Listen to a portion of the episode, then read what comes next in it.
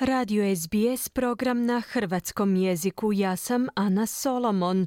Slijede vijesti iz Hrvatske. Hrvatski spasilački tim uskoro se vraća iz Turske. Kažu potraga za preživjelima ulazi u završnu fazu. Liječnici su najavili prosvjet pred vladom, ne odbacuju ni mogućnost štrajka. Ministar zdravstva Vili Beroš sugerira da liječnici ne žele dijalog. Pravobraniteljica za ravnopravnost spolova Višnja Ljubičić najavila je kaznenu prijavu protiv nekadašnjeg saborskog zastupnika Ivana Pernara i to zbog zločina iz mržnje. Iza Zagreba se javlja Siniša Bogdanić.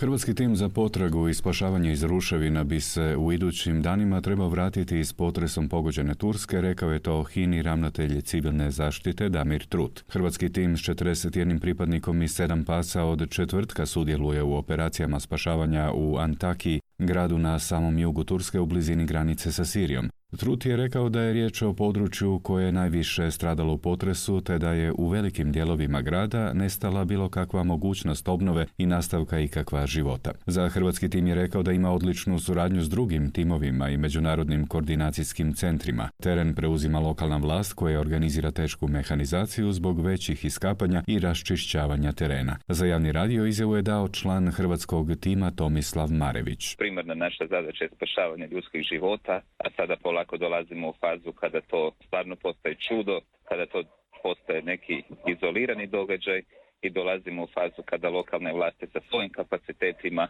mogu još dalje pružati tu potporu koliko je potrebno. Međunarodni timovi u ovoj fazi na neki način jesu, na, jesu pri kraju svoje misije i tak, tako i mi, nažalost. U Tursku rekli smo to jučer, stiglo je i osam šlepera humanitarne pomoći iz Hrvatske. Veleposlanik u Turskoj Hrvoje Cvitanović. Su bili direktno ukrcani i odmah raspoređeni na, na mjesta gdje je to najpotrebnije. Bolnički šatori, zimski obiteljski šatori, sterilizatori, respiratori, rasvjetni sistemi, grijalice, hrana i mnogo drugih stvari, ali doista ono što je bilo najpotrebnije u ovom trenutku. Dakle, mislim da je odgovoreno na najbolji mogući način.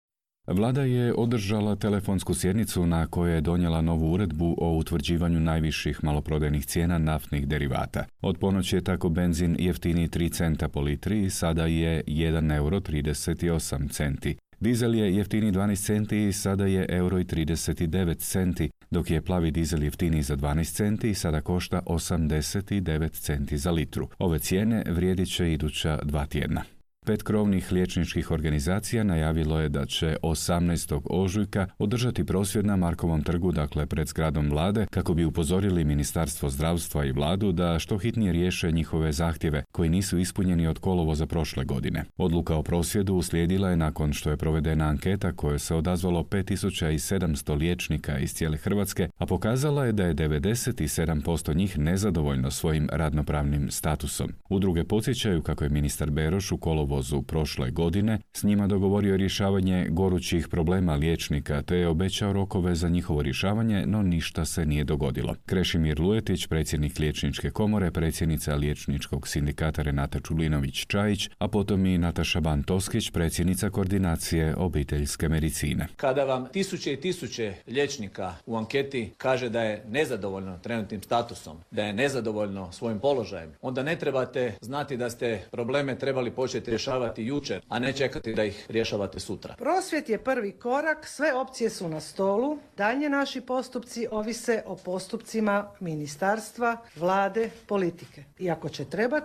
idemo i u štrajk. Neće nam biti prvi. Naša kuća gori, gori od temelja i mi na to ukazujemo već godinama, a ne događa se ništa. Oglasilo se i Ministarstvo zdravstva. Ako Hrvatsku liječničku komoru i njihove suradnike zovete na radni sastanak u Ministarstvo zdravstva za nekoliko dana, točnije u četvrtak 16. veljače, koji je na njihovo traženje naknadno prebačen za petak 17. veljače, a na istu temu se saziva konferencija za medije nekoliko dana prije toga, onda je ključno pitanje imali stvarne volje i želje za dijalogom u danjem zajedničkom traženju rješenja na izazove u zdravstvenom sustavu ili je riječ o nekim drugim motivima, ističe ministar zdravstva Vili Beroš, dodajući da slanje poruka putem konferencije za medije ne može nadomjestiti izravni razgovor.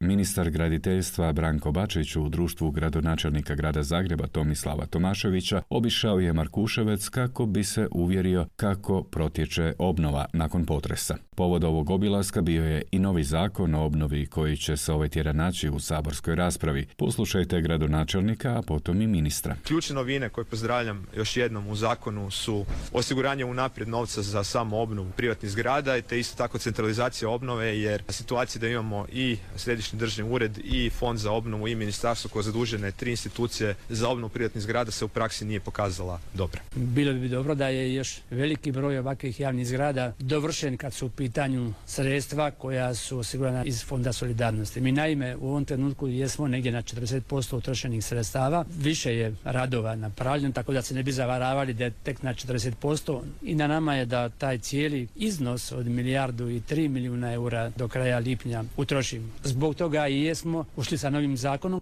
Ministra Bačića verbalno je napao jedan ljutiti građanin koji je ukazao na presporost obnove. Banija, odnosno Banovina, kako je hoće zvati, katastrofa. Političke laži, politička obećanja, vojeni, bogaćenje te strukture bogatih milionera, još su bogatiji od te tri godine na ovamo, onda se moglo graditi prije dvije godine tri kuće za te iste novce, danas ne može jedna. Gdje smo u Hrvatskoj?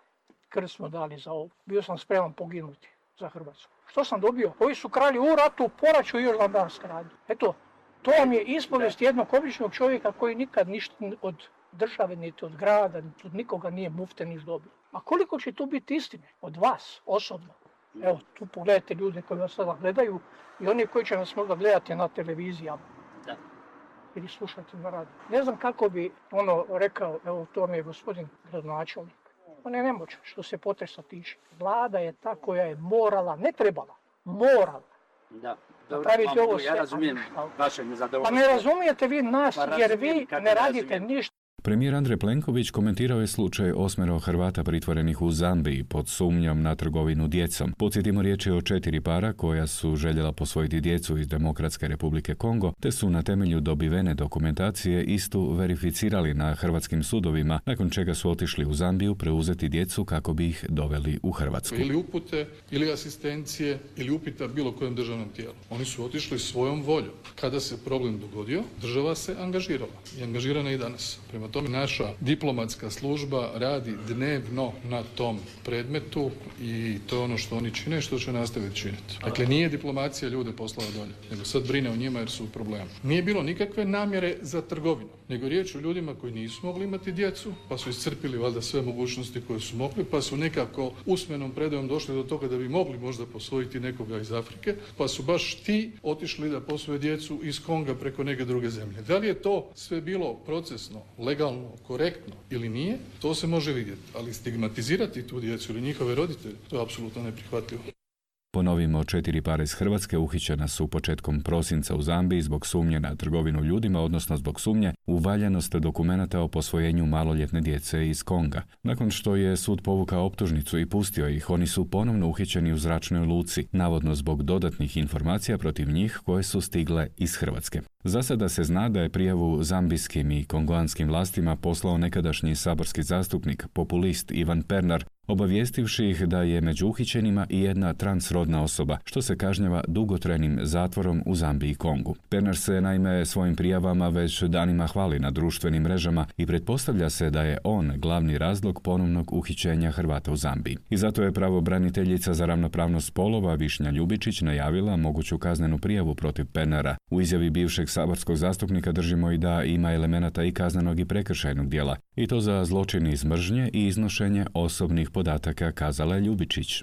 Pozivanje na procesuiranje hrvatskog građanina u drugoj državi, koja ima vrlo restriktivna prava, dovodi hrvatskog građanina u nepovoljan položaj, gdje mu je zapriječena kazna od 30 godina do doživotnog zatvora, smatramo to zastrašujućim, te taj čin moguće prepoznati kao kazneno ili prekršajno djelo. Kaže to pravobraniteljica Ljubičić, a Pernar je kao odgovor na njene tvrdnje otišao u Beograd kako bi u kongoanskoj ambasadi i osobno predao prijavu da se među uhićenima nalazi transrodna osoba iz Hrvatske. Toliko za danas iz Zagreba za SBS Siniša Bogdanić.